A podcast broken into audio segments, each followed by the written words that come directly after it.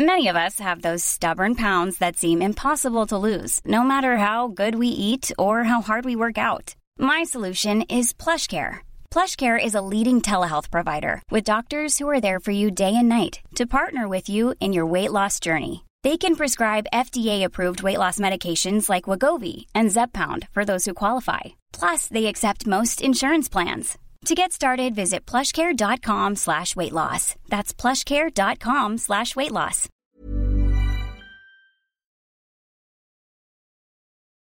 Escuchas. Escuchas un podcast de Dixo. Escuchas Linterna Mágica con Miguel Cane. Por Dixo. Dixo. La productora de podcast más importante en habla hispana.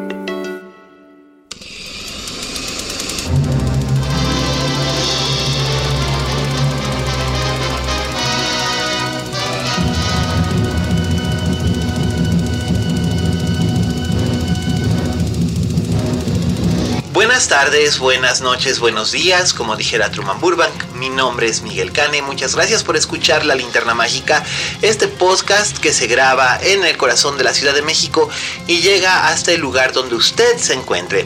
Esta tarde tengo el placer de que me acompañe Miguel David Ochoa, comentarista de cine, lo pueden leer en Letterboxd donde hace muy acertadas reseñas y comentarios sobre cine. Eh, su Twitter también, donde solamente suele hablar de cine, es arroba md8a. No, Miguel David 8a. Miguel David Ochoa, pero ese, es, ese es tu Twitter completo, arroba Miguel David Ochoa todo junto. Sí. Ah, no sé por qué yo tenía la impresión de que era otro, pero bueno, ahí está, ya lo acaban de oír ustedes de sus Sí, a lo mejor estás invitando a otra persona. no, este no, ese es. Este, pues muchas gracias Mike por no, a ti, acompañarnos. al contrario.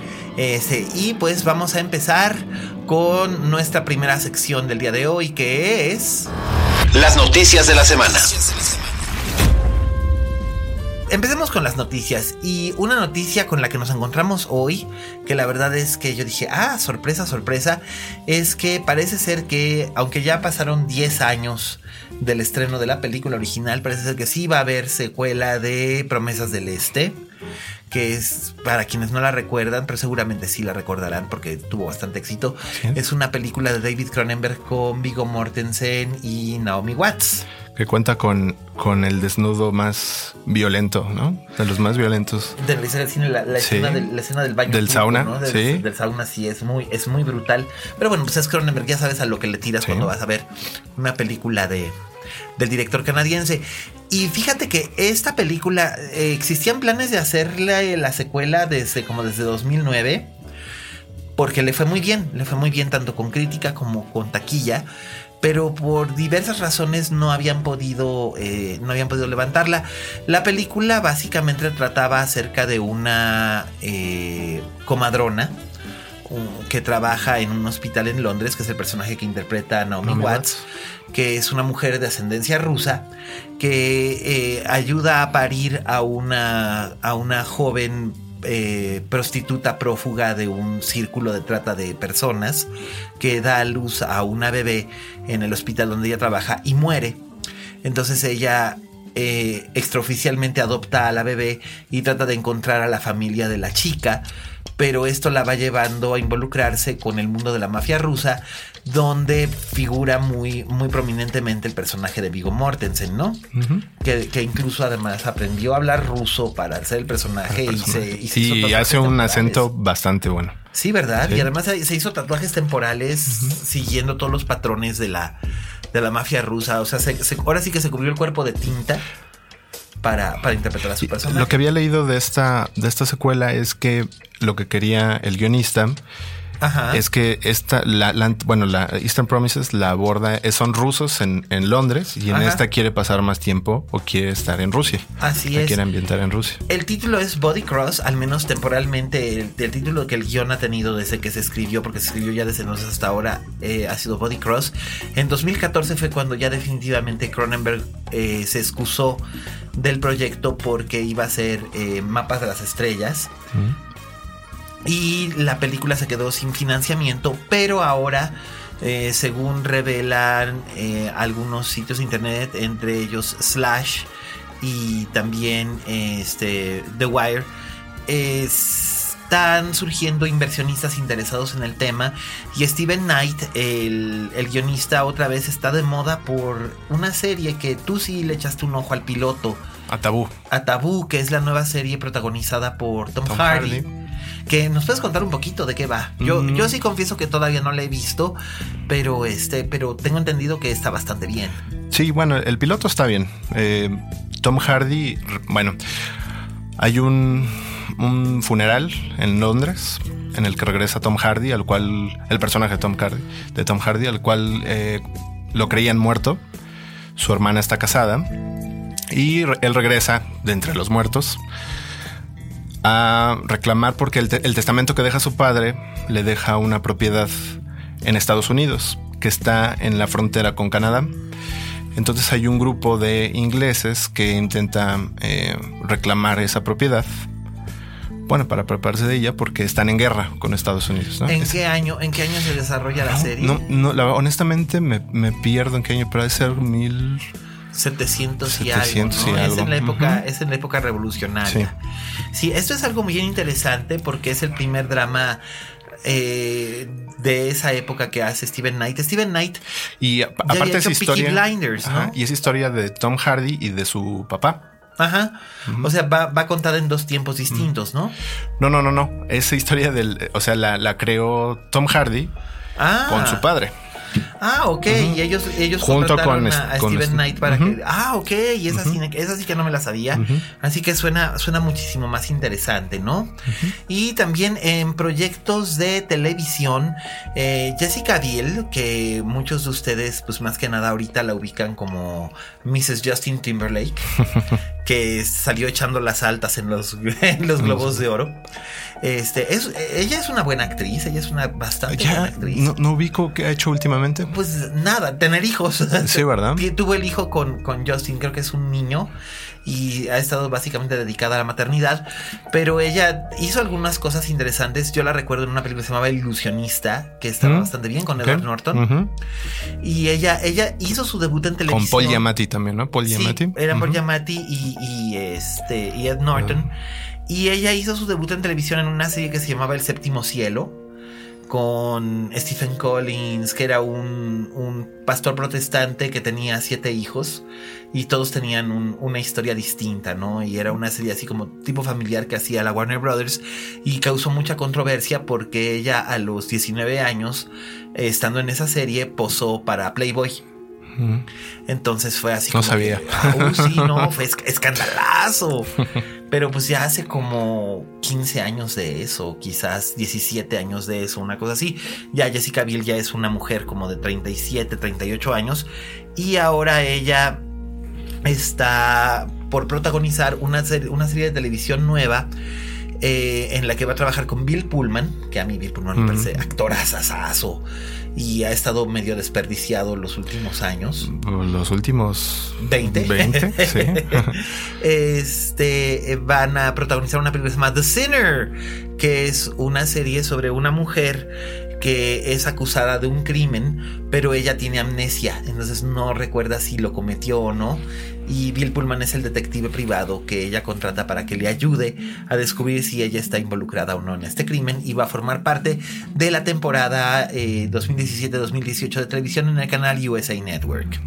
O sea que me imagino que aquí va a llegar a televisión por cable. Sí, no sé cuál pasa Mr. Robot es de, USA. Es de USA, exacto. Entonces, pues me imagino que lo van a sacar en, en cable o si no, eventualmente, pues en Netflix.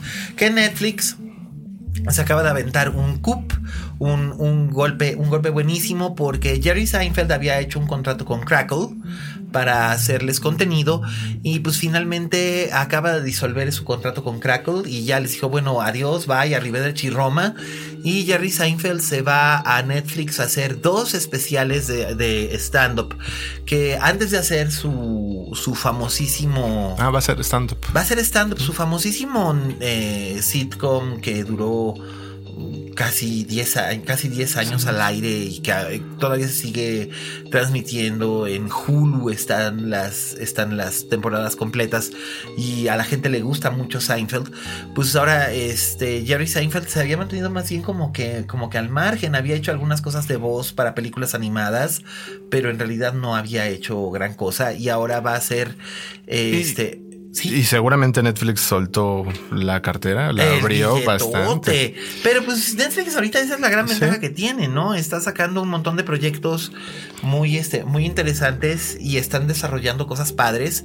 Eh, ya en las recomendaciones domésticas hablaremos un poco de eso. Y este, y Seinfeld, pues lo primero que hizo fue stand-up. Él se hizo famoso como estando pero y pues ahora va a hacer este, esta, estos dos especiales, uno de los cuales se va a estrenar en el verano de 2017 y el otro probablemente en Navidad. Ok. Entonces, pues esa es la noticia. Para ustedes fans de Seinfeld que se preguntaban cuándo volvería a hacer otra cosa, pues por lo pronto lo van a poder ver haciendo stand-up. Exacto. Que además el, el stand-up de Seinfeld es muy parecido finalmente a su, a su serie, porque su serie casi siempre abría con un número de él haciendo stand-up y es acerca de nada. Entonces es, realmente algo que a, los fans de, este, de este comediante les va, les va a, causar gran alegría. Y son, son cosas que sí pegan en Netflix, ¿no? Como que sí se antoja ver ese tipo de, de pues, contenidos pues en Netflix. Digo, incluso ya empezaron a hacer contenido mexicano con este Carlos Vallarta y con el niño Farril y con Sofía Niño de Rivera. El de Sofía Niño de Rivera me gustó, el de Carlos Vallarta me gustó también. Eh, los de Ricardito Farril no me gustan, pero es que a mí Ricardito Farril no me parece genial, eh, porque pues ya ves que ese es su eslogan, de que Richie es genial, pues no, a mí no me parece genial, de hecho me parece tremendamente derivativo, pero esa es mi opinión muy personal. Lo siento Richie, si llegas a oír este podcast, eh, no te ofendas, es simplemente pues hay tazas de té para todo el mundo y tú no eres la mía. Entonces es eso, pero, pero sí ha habido varios y también ha habido especiales más, como más, más puestos así a, cierto estilo, los de Chelsea Handler, aparte de su serie de talk shows, ha tenido sus especiales y está el famoso especial de este de está el de Anthony Jeselnik, sí, es muy bueno, eh, eh, y está el de Bill Murray dirigido por Sofía ah, Coppola. Ah, claro, el de Navidad, ¿no? Sí, el de Navidad, que por cierto Sofía Coppola por fin ya hay noticias de qué es lo que qué es lo que va a hacer, porque después de de, Bling Ring no había hecho nada más que el especial de Bill Murray y había comprado ella los derechos de un libro bien bonito que se llama Fairyland, que es un libro de memorias acerca de una niña que en los años 60 eh, su madre muere y su padre y ella se van a vivir a San Francisco. En San Francisco su padre se descubre y asume a sí mismo como gay y su padre acabó convirtiéndose en una de las grandes figuras eh, tanto culturales como activistas en el San Francisco de los años 70 y 80, sobre todo después del surgimiento del, del SIDA, de, la, epidemia del SIDA, eh, había comprado Sofía estos derechos y los estaba trabajando porque había tenido varios proyectos que le habían ofrecido. Le habían ofrecido hacer Wonder Woman, que de hecho le rechazaron su tratamiento porque no tenía acción. pues es que era básicamente la historia de una niña creciendo en una isla de Amazonas y, se lo rechazaron. También iba a ser una película sobre la sirenita, no la de Disney, sino una adaptación directa del cuento de Hans Christian Andersen. Y pues ahora va a ser una película que además no te imaginas que es. Es, es algo que a mí la verdad sí me sorprendió mucho. Porque está basada en. O sea, esta película ya se hizo antes. Eh, está basada en una novela. Es una que, protagoniza Clint Eastwood, ¿no? Sí, en efecto. The Guild, que era una, una película que en 1970 protagonizaron Clint Eastwood antes de que fuera tan tan famoso como es, es, más es la película que hizo justo antes de hacer Harry el sucio y con el mismo director Don Siegel eran, eran eh, Clint Eastwood, Geraldine Page y Elizabeth Hartman. Eh, Geraldine Page una gran, gran, gran actriz de Broadway que, este, que ocasionalmente hacía cine. Y Clint Eastwood es, es está basada en una novela de suspenso gótico al estilo sureño sobre una escuela, un internado para señoritas eh, después de la guerra civil americana en la que este grupo de, de alumnas encuentran a un soldado yanqui herido y abandonado y lo, lo, esconden en su internado lo ayudan a recuperarse y todas de un modo o de otro se enamoran de él, incluyendo a la directora que es, era Geraldine Page y el final es muy sorprendente. Ahora, eh, lo que hizo Sofía Coppola fue básicamente adaptar nuevamente la novela, no el guion de Don Siegel, que le hicieron muchos cambios para el lucimiento de Clint Eastwood. En esta ocasión, los protagonistas van a ser eh, Elle Fanning, eh, Colin Farrell, está Nicole Kidman como la directora y creo que es esta Abigail Breslin tengo, tengo la impresión de que Abigail Breslin va a salir como una de las alumnas. Que había el, rumor de que antes de que, de que castearan a Colin Farrell, que podía ser Scott Eastwood, ¿no? Que podía pero, haber sido, pero eh, sí. como que too much, ¿no? Y aparte no es... Pues Scott Eastwood es muy mal actor. Sí, es mal actor. Es muy mal actor y la verdad Colin Farrell es mucho, mucho mejor actor de lo que la gente cree.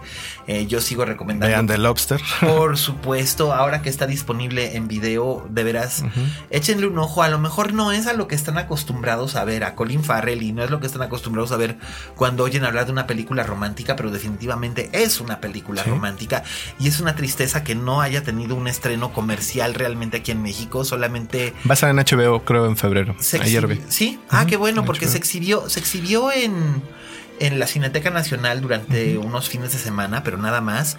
Y salió el DVD, pero no salió el Blu-ray. Y la verdad es una película que vale la pena verla en este en alta definición. Ah, ya me acordé quién más sale. Kirsten Dunst, por supuesto. Ah, no sería película de Sofía Coppola sin, sin una aparición de Kirsten Dunst. Y ellas van a ser las protagonistas. Y además es bien curioso porque Kirsten Dunst, aparte de hacer esto, va a ser la protagonista de una miniserie de televisión que va a ser, me parece que para HBO, mm. eh, Yorgos Latimos, que es ah, el, es el, director, de, Lobster. Que acaba de filmar una película que se llama El sacrificio de un, de un eh, siervo ritual, eh, de, un siervo sagrado, el sacrificio de un siervo sagrado, The Killing of a Sacred Deer, que es precisamente con Ewan McGregor, y Nicole Kidman y es su primera película mm. filmada completamente en los Estados Unidos. La filmó en Cincinnati, Ohio, que me parece una elección. Y para este año va a salir. Va, a salir para este año en el otoño y me parece una elección un poco curiosa eh, que sea Cincinnati porque es raro que, se use Cincinnati como como locación de películas. Para series de televisión sí, pero para películas es raro. Casi todo el mundo prefiere Nueva York, Los Ángeles o San Francisco o Las Vegas. Y en este caso, pues qué sorpresa. Pero bueno, Yorgos Latimos es particularmente especial, ¿no? Así que bueno, pues estas han sido nuestras noticias de la semana. Que este, que qué alegría que regresa Sofía Coppola porque Sí. a mí no me gustó el, especial de Bill Murray. ¿No te gustó? No. ¿Cómo? mira, ahí está la puerta. Eh, gracias por tu participación. Este, es más, ¿Cómo que no te gustó? Olvidable. Y, salió hace como dos años o año y medio. Eh, año, y medio, ah. la Navidad de 2015. Sí, pues a mí sí me gustó.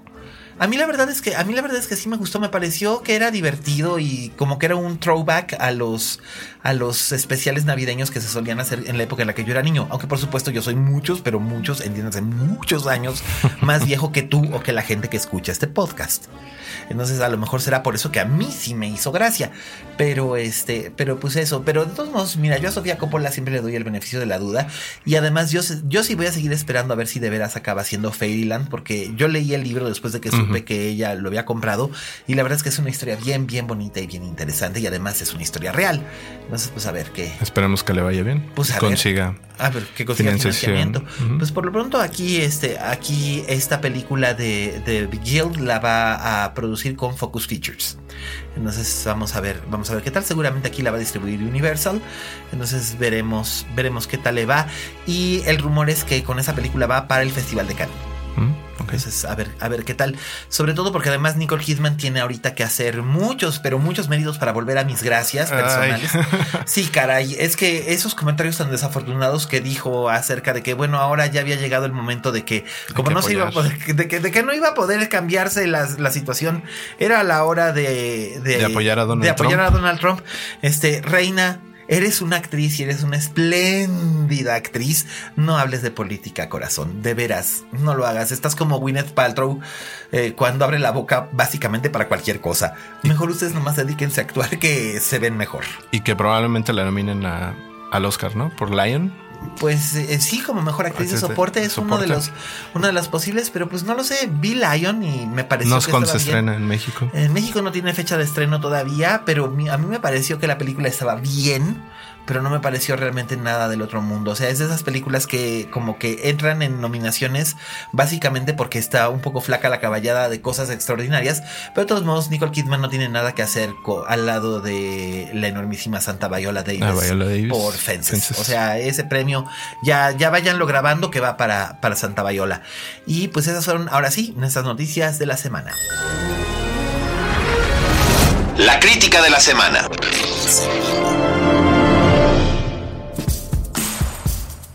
Y ahora estamos aquí con la crítica de la semana, que es una película que además nos gustó mucho a ambos. Sí. Nos gustó muchísimo a ambos. Voy a dejar, voy a dejar aquí que mi invitado nos diga de qué película vamos a hablar el día de hoy. De Manchester by the Sea. Escrita y dirigida, por, Kenneth Lonergan. Así es. ¿Tú, ¿Tú, ya has visto las otras películas de No he visto mm, ni Margaret ni You Can Count. Mm, you Can Count on Me. ¿No las has visto? Uy. No las he visto. Qué ganas, qué ganas. De, híjole es que de veras me da envidia que no hayas visto todavía Margaret, porque ver Margaret por primera vez realmente es una experiencia He leído, bien peculiar, porque además Margaret le tomó a este pobre hombre para completarla algo así como seis años. Sí, es, es, famoso por el por la edición, ¿no? Que tardó mucho es en. Súper perfeccionista en ese sentido. Es perfeccionista básicamente en todo, pero además ahí tuvo un pleito muy grande con el estudio que lo iba a distribuir originalmente y luego tuvo que entrar aquí de Fox, Fox Searchlight, comprar o sea, básicamente pagar al estudio que había financiado originalmente la película para poder volverla a reeditar y quedó, la verdad es que quedó bastante, quedó bastante bien y creo que es el mejor trabajo que ha hecho Anna Paquin en cine en 10 años. Pero sí fue difícil. You Can Count on Me me parece más sencilla. Que sale Mark, Mark Ruffalo y Laura Linney y Matthew Broderick. Ellos, ellos son los protagonistas y es una historia tierna acerca de un hermano y una hermana que se apoyan mutuamente en momentos de crisis. Realmente no tiene mucho fuego artificial, pero el, guion era muy bueno y las actuaciones muy sinceras. Y luego Margaret eh, es un poco más compleja, más sofisticada en su narración, porque es la historia de una, de una adolescente que después de presenciar un accidente en la calle en Manhattan, en, la que muere una persona, siente que su vida está transformada, por un lado siente que su vida, que al principio le parecía completamente banal, ahora tiene que tener algún tipo de propósito y por otro lado también siente que su vida es muy frágil y eso la lleva a involucrarse en una serie de problemas que bueno, no los vamos a decir aquí, mejor busquen por favor. la película. Exacto. Y este, la que es, la, la, que es ahora su, tercera película, originalmente no la iba a dirigir él, ¿sabías? Sí, la iba a dirigir Matt Damon. Matt Damon. Y protagonizar Matt Damon. La, iban, la iba a dirigir y protagonizar Matt Damon, pero a la hora de la hora se le complicaron las cosas con el rodaje de esta cosa que anticipó. ¿eh? ¿La de Bourne? No, la de The Wall ah, ok. Sí. La, que hizo en China. Sí, que la verdad yo tengo miedo porque, bueno, hasta el propio Matt Damon parece ser que le tiene miedo. Pero que ha sido, creo, exitosa. Creo que, bueno, es que en China es un mercado. Pues sí, pero hay que ver. En Estados Unidos todavía no abre. y aquí creo que llega en, a finales de febrero. Pero no sé, Matt Damon como que no le hizo mucha gracia tener que hacer esa película y dejar Manchester by the Sea para, para hacer esta. Pero la verdad lo entiendo porque Manchester by the Sea debe ser probablemente uno de los mejores guiones que yo he visto, guiones originales que yo he visto en los últimos cinco años. La verdad es que está muy, muy bien escrita. Este, ¿De qué va eh, Manchester by the Sea? Manchester by the Sea trata de Lee Chandler, el, personaje que interpreta Casey, Affleck eh, que le da la noticia de que su hermano murió. Así es. Que es interpretado por Kyle Chandler, by the way, El, de, Bloodline. Y tiene que ir, este, bueno, regresar a esta ciudad. Es una aldea, es, un, pueblo. sí, es una aldea Manchester, en Manchester. Manchester. Para, para, tomar la custodia de su sobrino. Sí, que es Lucas Hedges, que es un actor adolescente que yo no lo había visto y, Sale en... me parece buenísimo. Yo sí no lo había visto. Sí, no, no, no. Yo no lo había visto y la verdad es que me parece muy, muy bueno. Y el elenco. Sale en la, con Wes Anderson. Pero no recuerdo en cuál. Ah, claro, en Moonrise Kingdom. Ah, exactamente. Él es uno de los Boy Scouts en, en Moonrise Kingdom. Tienes toda la razón. Y bueno, aquí ya sale mucho más, más crecidito. pues han pasado ya cinco años. Y aquí él es, este, eh, él es el sobrino. Y el, resto del elenco lo, lo, redondean eh, Gretchen Moll, Matthew Broderick. Ya diste ahí un un spoiler. ¿Qué? Ese es un cameo y es un cameo que a mí me distrajo un poco. ¿Qué? El de Matthew, el Pero Matthew Broderick sale en todas las películas de Lonergan y en las obras de teatro de Lonergan también. Sí, digamos que ahí sí, pues no es realmente spoiler. No estoy diciendo qué personaje interpreta, bueno. más que sí sale. este, y sobre todo Michelle Williams, que también se ha hablado de ella como mejor actriz de soporte, aunque insisto, ese personaje, e, esa eh, actriz secundaria, pero ese ese, ese Oscar pues es para, es para, para Bayola. Eh, pero bueno. Que en tres escenas se lleva la película, fácil. Pero lo que trata es sobre cómo uno lleva el dolor, ¿no?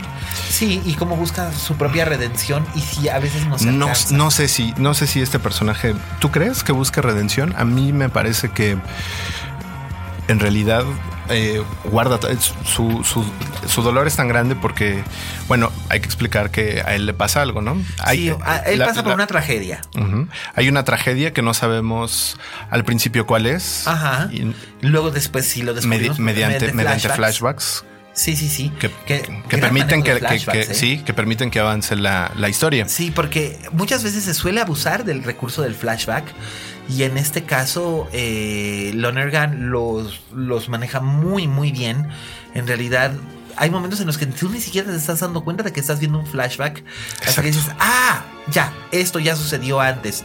Pero los, los plantea con tanto cuidado y los coloca tan bien que es, es un lujo, la verdad. Pero sí, yo creo que sí hay una cierta búsqueda de redención, no necesariamente por parte del personaje de Lee. No pero por el personaje, por tanto por el personaje del hermano, que si no, no haría lo que hace. Sí.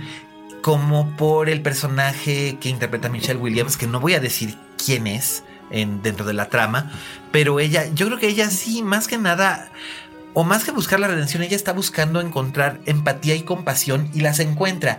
El problema es que no puede comunicarlas, pero eso es porque es un asunto específicamente relacionado con el personaje de Casey Affleck, que por cierto yo nunca había visto a Casey Affleck actuar tan bien. Yo acabo de ver el, bueno, ya lo había visto, el, asesinato de Jesse James por el jugador de Robert Ford. Ajá. Está espectacular en esa también. Yo recuerdo que él, había estado muy bien ahí con, con Brad Pitt. Este, pero de todos modos, yo siempre había, no sé por qué razón, yo siempre había asociado a Casey Affleck más bien con, como con papeles pequeños, o sea, él, no papeles pequeños, sino como mucha contención. Y no, no lo había visto, no, no sabía si era capaz de llevar una película él per se, porque en Gone Baby Gone que ah, fue la primera película de ben, Affleck como director. Él está muy bien, pero en realidad los que se llevan la película, por ejemplo, Amy, Ryan se llevaba la película con la mano en la cintura. Entonces yo decía, este, pues es que no sé, no me acaba de convencer del mm, todo. Aquí está muy bien, pero no mm, lo que, Porque lo que me gusta. Inside Me es horrible. Eso no lo he visto. Oye, es, es, es, es espantosa. Es una lástima que es una película de Winterbottom pero ahí, ahí están mal. Él, Kate Hudson y Jessica Alba, los tres están realmente muy mal. Bueno. Bueno, Jessica Alba. Bueno, Jessica Alba no le puedes pedir mucho, ¿no? Pero Kate Hudson suele ser una buena actriz bastante sólida y Casey Affleck, te digo, no me parece mal actor, pero aquí decía yo, ¿qué onda, no? Y, regresando a, Manchester, yo, bueno, yo no siento que busque redención, sino que su el dolor, la forma de que él lleva el dolor es tragarse todo, ¿no? Y no. Eh, y alejarse. Alejarse. No solo, de su familia, de su ciudad, sino del género humano en general. Renunciar incluso a su propia humanidad, ¿no? Deshumanizarse de, de todos los modos posibles. Y sin embargo, se encuentra ahora en una posición cuando él tiene que volver a esta aldea para, para hacerse cargo como guardián, como tutor legal de su, sobrino. Eh, se encuentra con que con que realmente sí tiene sentimientos y con que sí es un ser humano y tiene que aprender a lidiar con eso, ¿no? Pero no los demuestra. No, no se permite demostrarlos. Al menos no al principio, después sí hay, pero ya no, ya no voy a decir mucho más porque ahí sí sería incluir en un spoiler, pero sí hay un arco en el que el personaje se va desarrollando y creo que está padre la manera en la que, en la que lo van montando. En el Festival de Morelia fue una de las películas más, este, es una de las películas, fue una de las películas mejor acogidas y te digo, a mí me parece un guion extraordinario. Es más, yo le daría el, el Oscar al mejor guion original más que este, más que a Jackie o cualquiera de las otras que vayan a Moonlight, ¿no? Que es la que dicen que no le vi hispano. Yo no he visto Moonlight aún, veré Moonlight pronto, pero se estrena ya pronto, ¿no? En dos semanas. Pronto, sí, en unas semanas se, se, estrenará. Este, con muchas reservas, porque al principio no sabían qué hacer con ella. Fue básicamente su, el que ganara el Globo de Oro lo que decidió a la distribuidora aquí que sí la va a lanzar y va a buscar la manera de cómo sacarla, pero solamente en un circuito de salas de arte, porque los temas e, es una película sobre sobre homosexuales afroamericanos creciendo en los años 90 en Miami.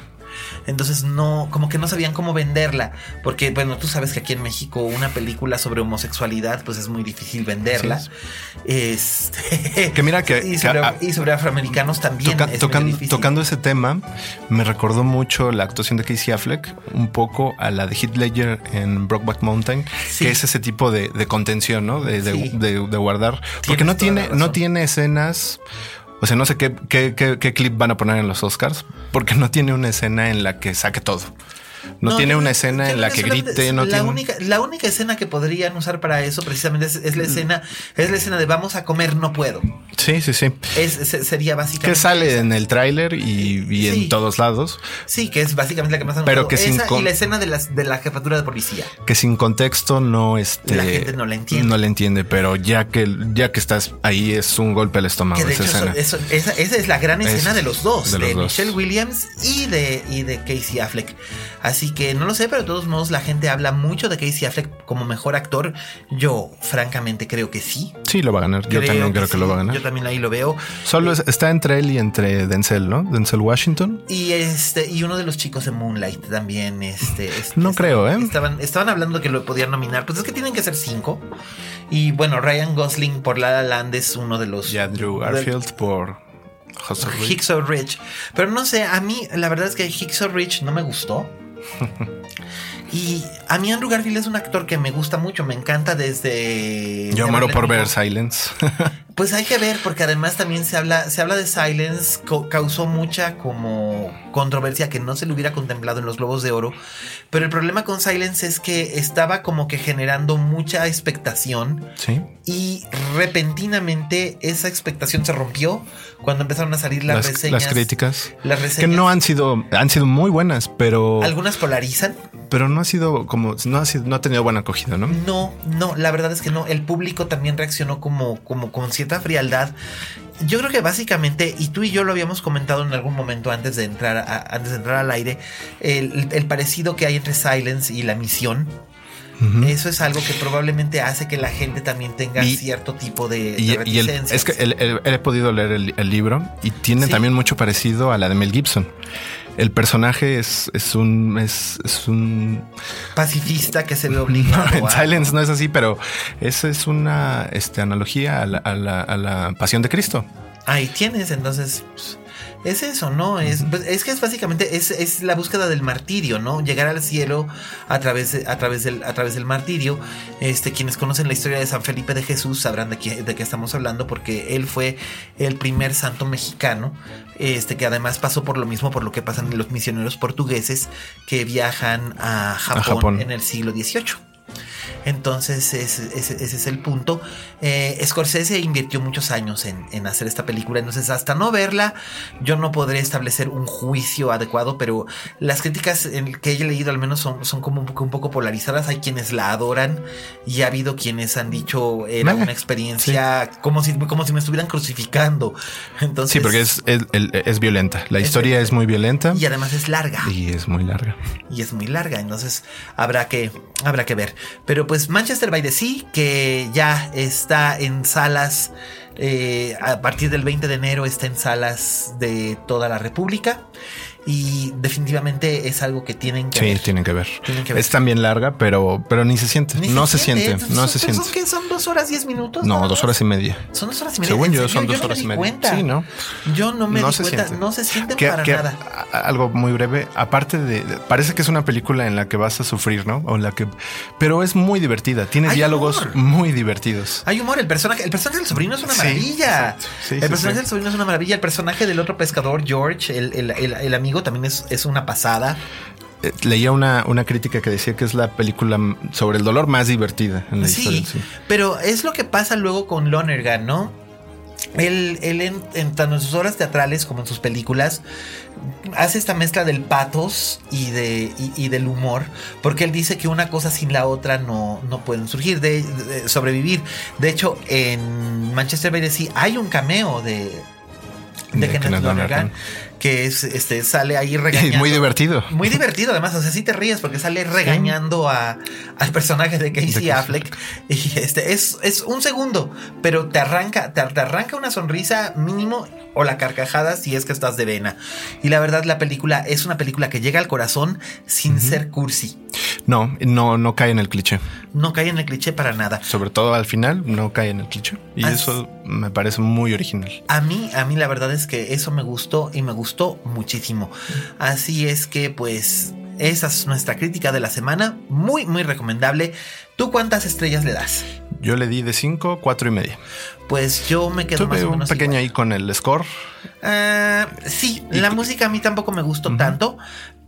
Y también tuve quizás un pequeño problema con ciertas resoluciones de trama, pero luego pensé, es la vida real y está tratando de ser lo sí. más apegado a la vida real y estas cosas pasan. Y los diálogos se sienten como si fueran de la vida de real, la vida. absolutamente. Uh -huh. Incluso hasta Gretchen Moll en su personaje que es deliberadamente odioso está formidable sí. y ya nos habíamos olvidado que era una de las mejores actrices jóvenes de los 90 y como que había pasado un poco el olvido y la verdad es que aquí está realmente sí, está muy bien. Muy muy bien.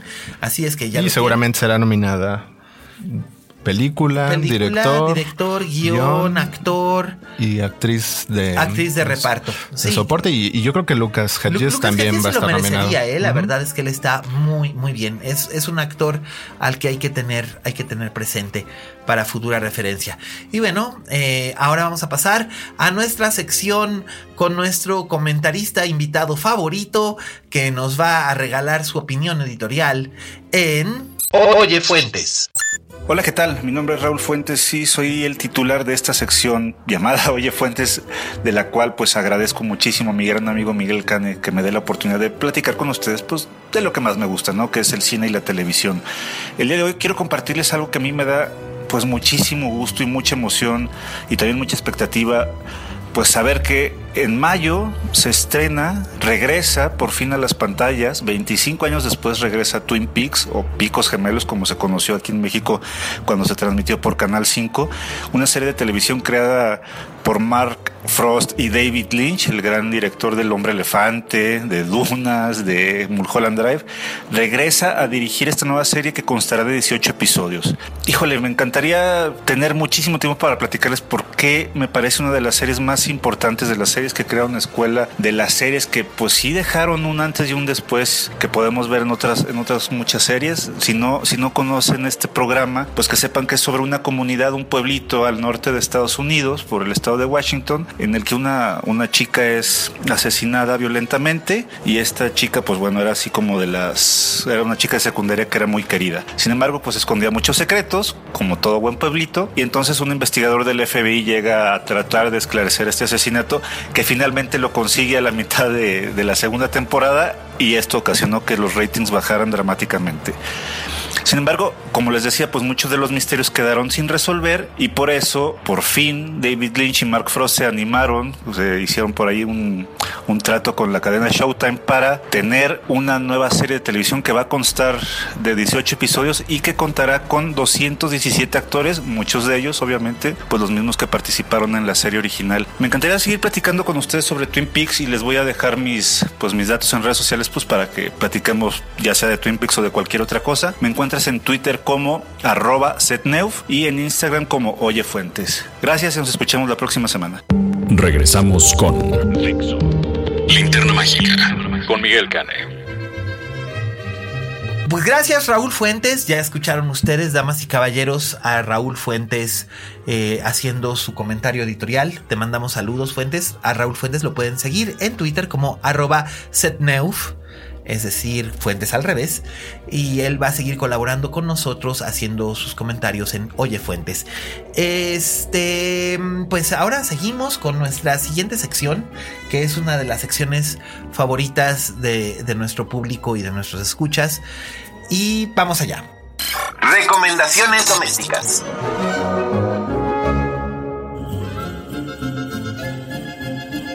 Mi estimadísimo Mike, las recomendaciones domésticas. Tú antes de venir aquí al, podcast ya lo escuchabas, ¿no? Y este, y pues resulta que es, es, lo que la gente más nos pide, ¿no? Que les recomendemos cosas que ver en casa. Entonces, hoy vamos a, vamos a partirlo, hoy vamos a partirlo en dos para hacerles, para hacerles recomendaciones, para hacerles recomendaciones domésticas. Lo vamos a partir en dos breves, pero sustanciosas. Okay. Vamos a recomendar dos series. Yo voy a recomendar una y Mike va a recomendar otra y comentaremos. Eh, lo que yo voy a recomendar, había hablado de ella la semana pasada, es el sitcom nuevo que sacó Netflix que se llama One Day at a Time. Eh, en, en español le pusieron un día a la vez que está basado en un sitcom clásico de los años 70 creado por Norman Lear, que es probablemente uno de los productores más legendarios de televisión en los Estados Unidos. Y de hecho Norman Lear revolucionó la, la, televisión en cierta forma porque él fue el creador del sitcom que tenía comentario social en los años 70. Así que ha creado aquí ahora una, una excelente excelente, excelente reversión de su, de su serie original, que era sobre una madre soltera con dos hijas que vivían en San Luis, Missouri, y eran todas blancas y tal. Y aquí le dieron un giro y lo ambientan ahora en la zona de Echo Park, en Los Ángeles. Uh -huh. Y la protagonista es eh, Justina Machado, que tal vez la recuerden eh, por su participación en Six Feet Under. Okay. Ella era la esposa de Freddy. Y eh, también actúa la, actriz ganadora del Oscar, Rita Moreno, legendaria cantante y actriz. Y la actriz colombiana Isabela Gómez hace el papel de la nieta. Y también actúa Todd Greenwell, que a lo mejor algunos lo recuerdan por Desperate Housewives, donde salía de yerno de o nuerito de Brie Van de Camp, que era el que la chantajeaba. Este, no, no la vi. No la viste, no, ¿No viste Desperate Housewife. No.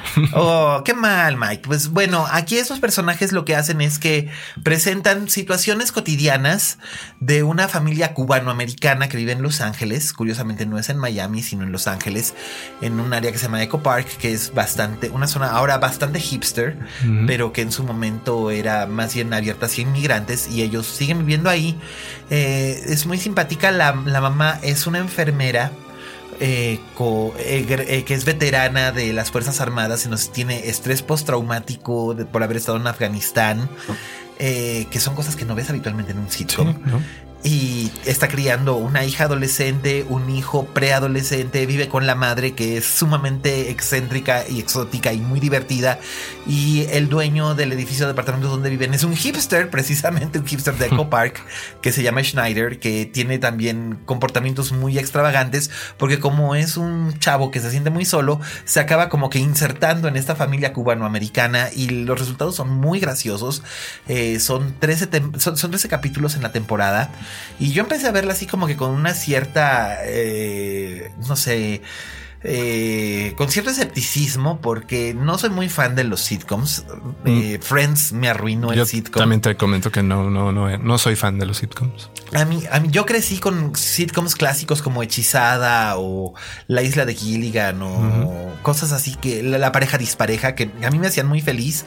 Pero luego vino Friends y como que me dio en la torre porque yo sigo sosteniendo que Friends es la cosa más misógina y racista que jamás haya pasado por las pantallas de televisión Eh, y en este caso, pues la serie no es racista en ningún sentido, eh, tampoco es homofóbica, al contrario, ni es misógina. Eh, el que los personajes principales sean mujeres de distintas edades, con distintos intereses culturales, es muy, muy interesante. Ah, se tocan distintos temas muy importantes como es por ejemplo el estrés postraumático, la drogadicción, la sobriedad, la homosexualidad, el despertar sexual, eh, la lucha cultural, la revolución cubana, todos estos temas que uno no se imaginaría habitualmente en, un, sitcom, y se manejan con mucho humor. La verdad es que está muy bien.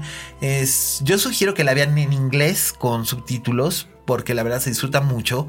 Eh, hay una versión doblada al español, pero como que no tiene exactamente el mismo saborcito. Y la verdad se disfruta, se disfruta muchísimo. Y de verdad no solamente vean un capítulo suelto, eh, porque hay situaciones que se resuelven en el mismo capítulo, lo que debe ocurrir en un sitcom. Tiene principio, nudo y desenlace con una situación cómica, pero también están plantadas semillas para un arco que ocupa toda la serie. Toda la serie.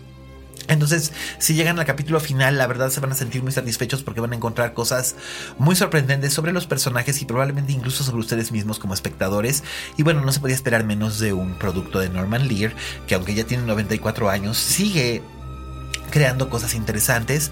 Entonces, definitivamente, One Day at a Time es mi recomendación doméstica para esta semana y está disponible en la plataforma digital Netflix. Se escucha interesante. Donde también está eh, la serie en la que tú sí estás enganchado y que es la que nos tienes a recomendar. Diafer. Diafer. Es que, es que, oye, oye, es que, es, que, oye. Digo, si te pone así como que dices, ¿qué onda, no? Sí. Protagonizada por Dominic West. Dominic West del de The Wire. Ajá. Maura Tierney de ER. Ruth Brown de I Am the Pretty Thing That Lives Ruth in Wilson. the House. Ruth Wilson, es cierto, perdón. Ruth Wilson de I Am the Pretty Thing That Lives in the House y también salió en es de tus de mis películas, favoritas del año, sí, sin duda. No la he visto, pero está en Netflix. Está en Netflix, échale un ojito porque la verdad te va a gustar mucho. La puse en empate con The Invitation y básicamente las dos las puse en el mismo renglón porque además las dos las vi en Netflix, no las vi en cine. Y este y también aparece Joshua Jackson, Joshua Jackson. de Dawson's Crack, digo Dawson's Creek que este que es curioso, ¿no? Eh, Dawson's Creek fue semillero de, talentos. De Michelle Williams. Michelle Williams, Katie Holmes, eh, Joshua Jackson. Y probablemente el que menos mejor le fue fue a James Van Der Beek. Pero tampoco le ha ido tan, tan mal. Descubrió que era buen comediante, ¿no? Entonces, pues bueno, no, no resultó ser el galán que el mundo esperaba, pero, pero le, fue, le fue bastante bien considerando las esperanzas y presión que, que tuvieron puestas encima hace 20 años cuando eran apenas unos adolescentes adolescentes. Pero definitivamente los dos mejores yo creo que son Joshua Jackson y Michelle Williams. Y este, y de Affair va de. Va de un escritor que, que interpreta a Dominic West. Ajá que va a um, Long Island, es el Long Island, Long Island que es como este pueblo que es como, como de turismo para ricos, para ricachones, pero está habitado por pobretones. Y llega a una cafetería donde conoce a Ruth Wilson, al personaje, y tienen eso, tienen un, un amorío de verano, ¿no? Un amorío de verano extramarital, porque además los dos son casados. Exactamente. Pero lo interesante aquí es la narrativa, ¿no? La narrativa tiene el punto de vista del personaje de Dominic West y el personaje a la mitad del episodio, el personaje de Ruth Wilson. Así es, pero luego en la segunda temporada se incorporan los puntos de vista de Maura Tierney, que es la esposa de Dominic West. Sí, los cornudos. Los cornudos. Pero además hay otra cosa, aparte de estos cambios de puntos de vista que incluso cambia todo, hasta la manera en la que están vestidos. ¿Cómo recuerdan, cómo recuerda uno una cosa y cómo recuerda Lo interesante de la serie es el la memoria, ¿no? El contraste, ¿no? Y la, o sea, los recuerdos que tú tienes de cada situación en comparación con otra persona que vivió. O sea, son puntos de vista distintos y, cómo pasan. De, uno a otro, pero además también hay otra cosa, que hay un, hay un elemento de thriller. Sí. Que eso es a mí, mm, pero bueno. ¿Sí te pareció artificial? No, pero es más interesante lo demás. Y pues a The le fue muy bien cuando salió la primera temporada. Yo me acuerdo que ganó Globo de Oro, Globo de Oro. Serie, serie dramática y, Ruth, Wilson, ganó mejor, Globo de Oro mejor, actriz. Y las críticas ahora se han vuelto un poco más tibiezonas, pero lo que hay que reconocerle es que es una telenovela, o sea, básicamente es una telenovela, pero está muy bien hecha. Y el, el sexo tiene mucho este tiene mucha fuerza, ¿no? En la serie.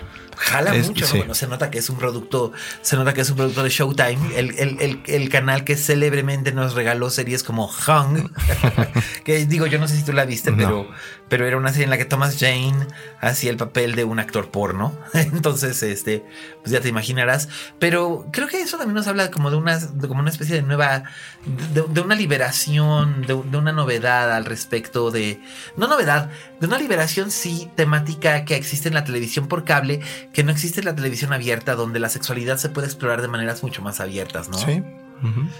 Y este, y pues ¿Tú, qué, ¿Tú, qué, le dirías ahorita a los, a los que están ahorita enganchados? Ya que sexo, ya que ahora tenemos su atención, este, para, para que se enganchen con The Digo, yo no necesito, yo ya estoy enganchado. No, lo, lo, interesante es, es cómo abordan los distintos puntos de vista, ¿no?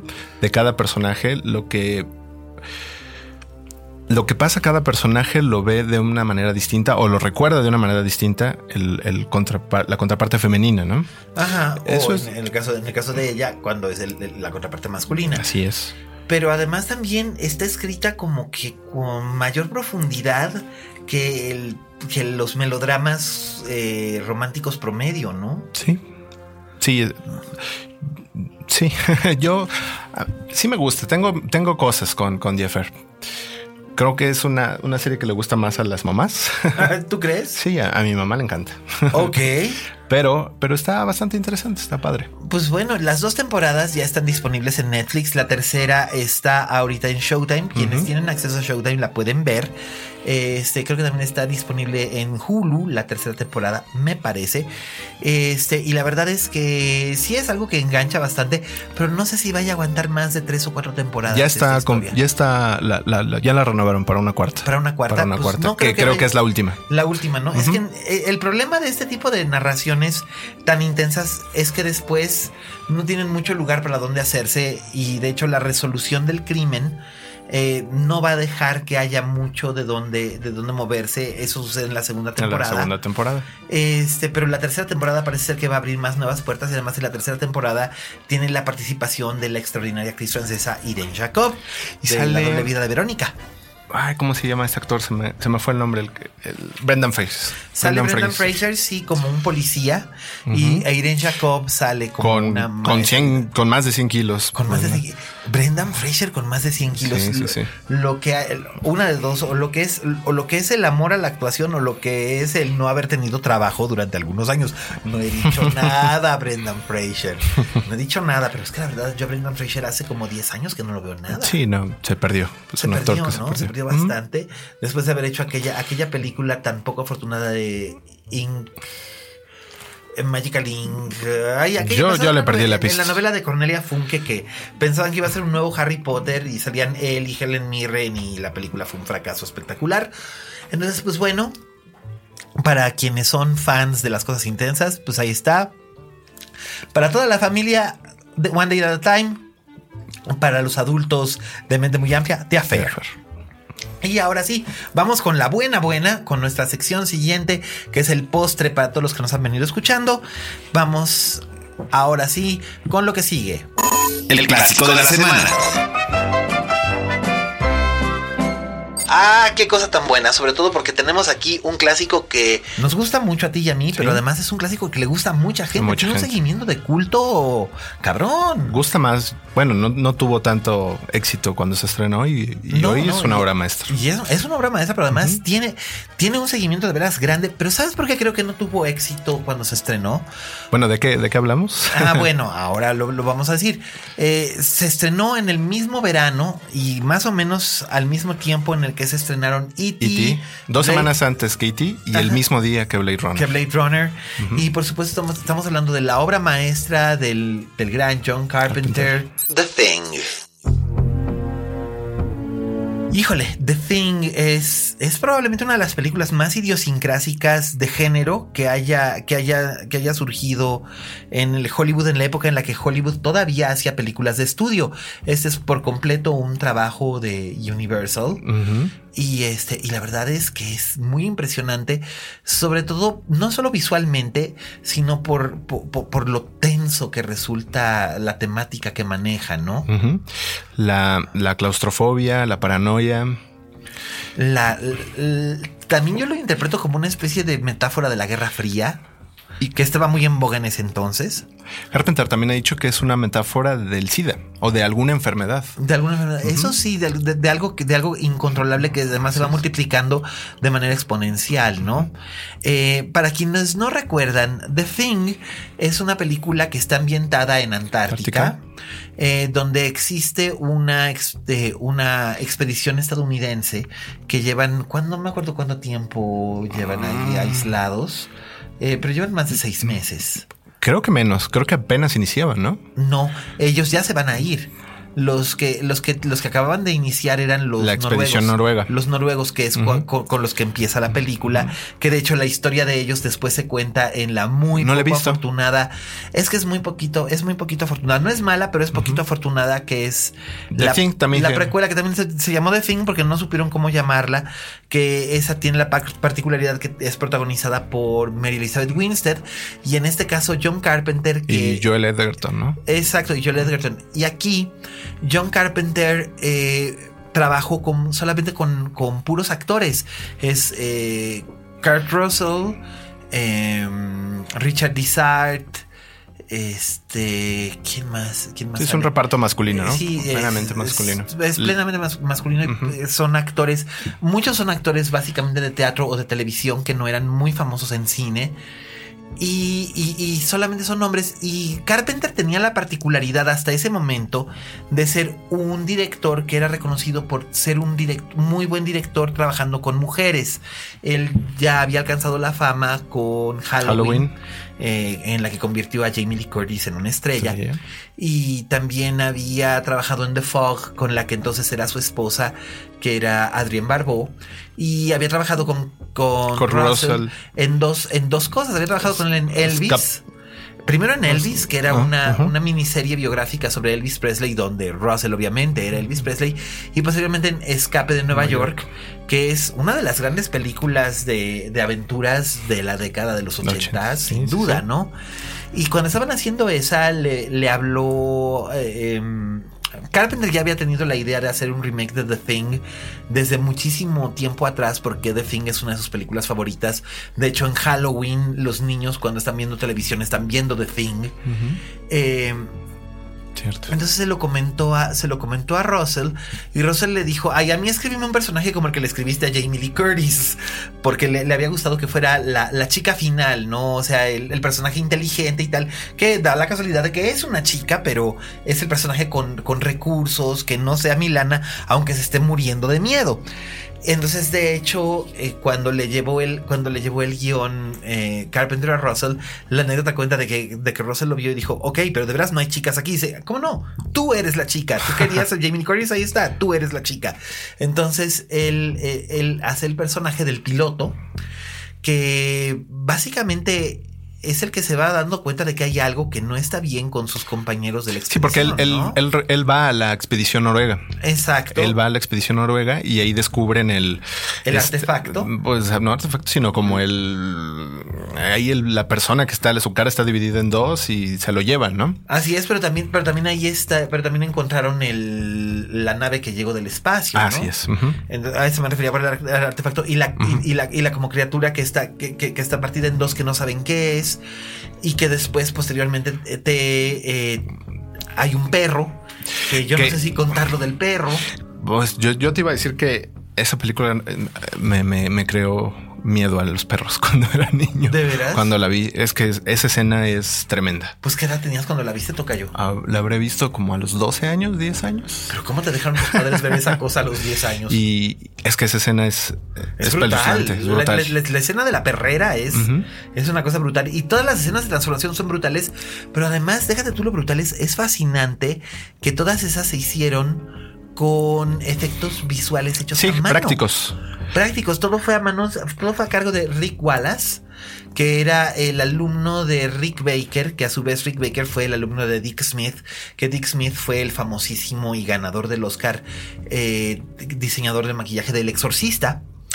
Eh, y Rick Wallace eh, originalmente iba a ser precisamente Rick Baker el que iba a ser, el que iba a ser The Thing Y por alguna razón Rick Baker lo llamaron de otra película donde se quedó, se, quedó retenido y ya no pudo hacer, ya no pudo hacer The Thing.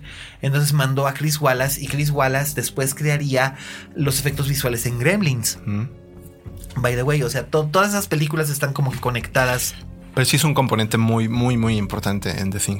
Los efectos. Los efectos visuales son impresionantes. Impresionantes. Y hoy en día uno la ve y, no, no, no, no caducan. No caducan. y, es una película que no se podría hacer, creo yo, ahorita. Porque todo sería con CGI, pues con de hecho, la, computadora. La, la, película precuela lo hacen todo con CGI. ¿Y sabes cuál es el problema? Que se nota, sientes que eso ya lo viste antes y que estaba mejor hecho con títeres y con con cables y con gelatina de lo que lo puedes hacer con una computadora, ¿no? La, escena cuando quieren revivir a esta persona que con el desfibrilador. Ajá. Y que le cortan los brazos es, tremenda también. Es, brutal. Además, no te la esperas. No. No te la esperas. sí, porque lleva un, momento de calma. Sí, y es, es un ejercicio como de ritmo, ¿no? Es pum, pum, pum, pum, pum calma, pum, pum, pum, pum, pum, calma. Y los shocks van en aumento. entre más largo es el momento de calma, porque hay gente que se, había quejado conmigo que, ay, es que es una película bien aburrida, no pasa nada. Y digo, ¿cómo que no pasa nada? entre más va creciendo la, paranoia, ¿no? Y el, la sensación de apocalipsis que, que, el, encierro está, es, que está canijo. Estás, en la nieve y no hay absolutamente nada, no hay tele, no hay música, no hay nada. Nada, nada más whisky, whisky y esperar. Y esperar. y esperar y saber cuál de los dos, cuál, cuál, cuál de los dos, cuál de los tres, cuál de los cuatro, cuál de tus amigos con los que has estado compartiendo estos meses resulta ser que no es ya de este mundo, ¿no? Y es, algo muy claro y además algo en lo que contribuye mucho también es la música. De Ennio Morricone. No, de Ennio Morricone. Ah, es, de Ennio Morricone. Es, es eh, sí, Carpenter por lo regular hace, bueno, hace toda la, música. lo hacía con Alan Howard, hacía él toda la música. Pero, este es de Morricone. Es, es cierto. Carpenter y Howard lo único que hacen es, es aportar algunos cues o algunos efectos de sonido. Pero la suite principal es completamente de Morricone. Y de hecho hay tres, tres piezas que no se usaron en The Thing y que las usó Tarantino en The Headful Eight. En efecto, y pertenecen a la suite de The Thing. Una cosa realmente fascinante. Ahora bien, ¿por qué no tuvo el éxito que Carpenter y, la Universal esperaban? Yo creo que fue por una cuestión de timing. Porque no es una película para estrenarse en verano, porque no es una película para chavos. Y bueno, yo no, yo no viví en esa época, pero yo sí, ahora sí que yo te puedo decir, yo me acuerdo. Pero estrenarla después de E.T., que fue un un fenómeno. Un bombazo. Fue un bombazo. Y en esa época, fíjate, las películas tardaban entre seis meses y un año en llegar de Estados Unidos a México. E.T. abrió el 8 de junio de 1982 en Los Ángeles y después se fue extendiendo. Eh, a México llegó en Navidad y yo me acuerdo que las filas para, para verla eran inmensas, o sea, se agotaban los boletos, era imposible y, era gente que incluso había viajado a Estados Unidos para poder verla y la veían más de una vez. Ese era el truco de E.T. E.T. es una película que puedes ver más de una vez, apela a tu sensación de, tu niño interno. Han pasado 35 años y... Se disfruta mucho. Y, y sientes que se disfruta mucho. Y The Thing no es una película específicamente para el disfrute. No es una película que tenga elementos de ternura o de, o de magia o de sorpresa como los que tiene E.T., sino que es más bien una película sobre la desolación, ¿no? Es una película para agobiarte, para hacerte sentir mugre. Y cuando sientes que ya no te puedes hacer sentir más mugre, te suelta todavía uno o dos shocks adicionales que son muy bestias. Y que también no gustó el final, ¿no? Que es muy ambiguo. El final es muy ambiguo. Pero es que no podía ser de otra manera. Y esto no es un spoiler, definitivamente no es un spoiler. Eh, The Thing termina como termina porque no podía terminar de otro modo, porque está siendo fiel a todo el planteamiento de su, de sí, claro. Y eso fue porque además Universal tuvo eh, eh, test screenings y le este y le dijeron a John Carpenter, oye, la gente está pidiendo que haya un personaje femenino. No. La gente está pidiendo que haya un, un ambiente más positivo. No. La gente está pidiendo que el final sea más claro. Y sí lo hubo, ¿eh? Sí lo grabaron. Pero no lo quiso usar. Sí, no lo quiso usar. Porque sí grabaron en el, cuando rescatan a, un personaje, ¿no? pero, pero al final de cuentas, Carpenter lo vio y dijo: Esto se siente completamente artificial. No. Y entonces los ejecutivos del, de Universal dijeron que Dios te ayude. Y básicamente lo dejaron solo a su suerte con la exhibición.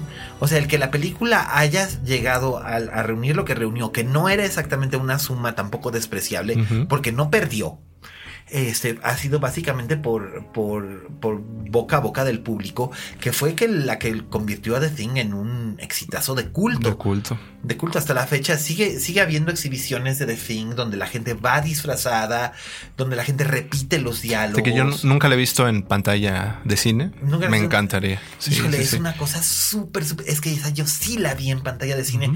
con, yo, yo, la, yo la vi en, en pantalla de cine con, con, con Jaime y Paloma este, que son mis primos, los grandes, los mismos que me llevaron a ver Alien, el octavo pasajero, cuando yo tenía siete años.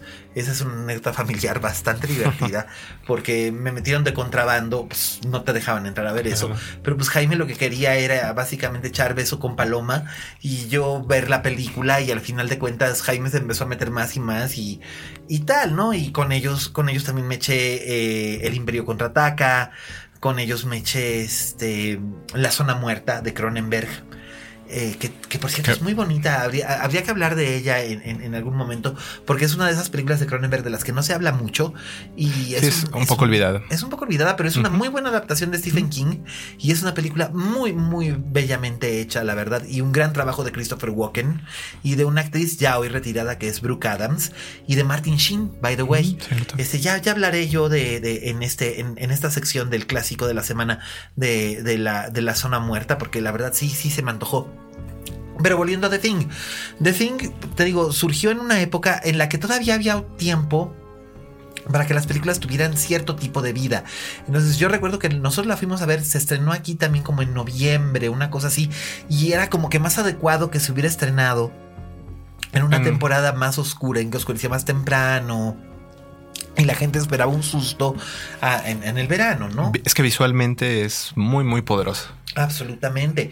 Digo, yo tenía ocho años y yo recuerdo que, vamos, la, secuencia de la perrera no la olvidé nunca. Sí, yo nunca, nunca, nunca, nunca, ni tampoco la, la, secuencia en la que en la que se levanta en la en la mesa la criatura y se va levantando, y se va levantando y se va abriendo como si fuera en capas. Y todo eso hecho a mano. O sea, hoy en día, en ese momento para nosotros era magia. Hoy en día, hoy en día tú dices, ay, es que esto lo hicieron con un programa tal y una cámara tal. No. Pero, pero en ese momento era así como decías, wow, es como el hombre lobo americano en Londres. O el ansia, donde la escena en la que David Bowie se va volviendo viejo en, en dos minutos han, transcurrido 45 años, ¿no? Es, es, todos esos elementos que hemos perdido. La, esa sí, te iba a decir, ya no se hacen ese tipo de efectos. Ya no se hacen así es raro. A, comentabas hace ocho días, comentabas ocho días Shin Godzilla. En Shin Godzilla, ah. por ejemplo, sí se hacen los efectos. Todos los efectos básicamente son efectos visuales hechos de manera tradicional. Y los, y es así como. El resultado es un poco como. Eh, como desigual. Hay momentos en los que sí te das cuenta de que es un puppet y de que es una maqueta. Y luego de repente hay momentos en los que se te olvida y estás viendo algo tan hermoso como una pintura de Francis Bacon. Y es muy brutal. Y por supuesto, esto fue porque era la respuesta japonesa a las películas de Godzilla que se han hecho tan llenas de efectos en Hollywood. Y esto es mucho más tradicional, más artesanal. Y la verdad es que vale mucho la pena. Por cierto, creo que Shin Godzilla todavía la alcanzan a ver en cartelera.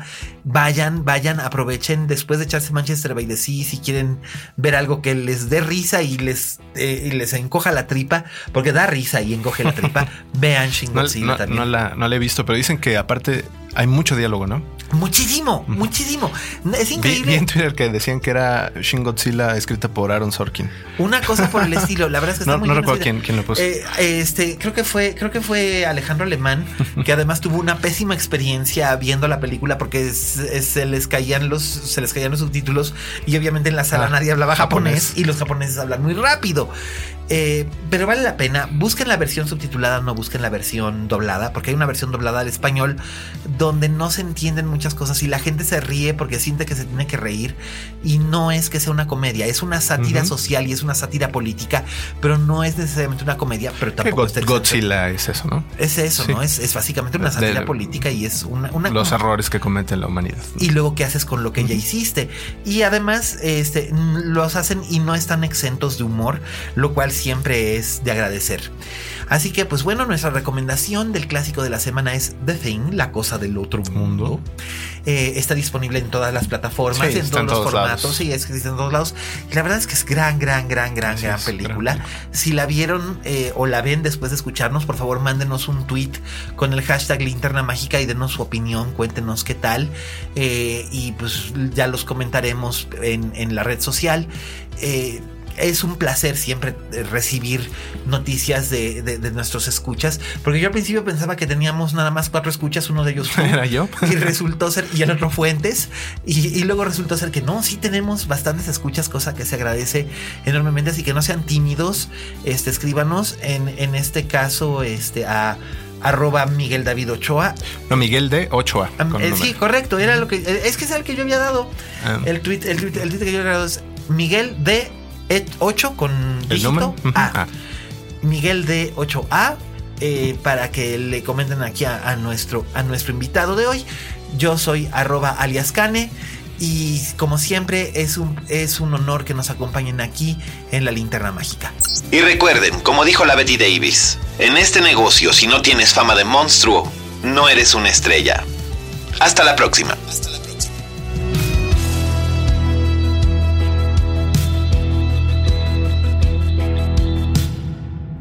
Dixo presentó Linterna Mágica con Miguel Cane.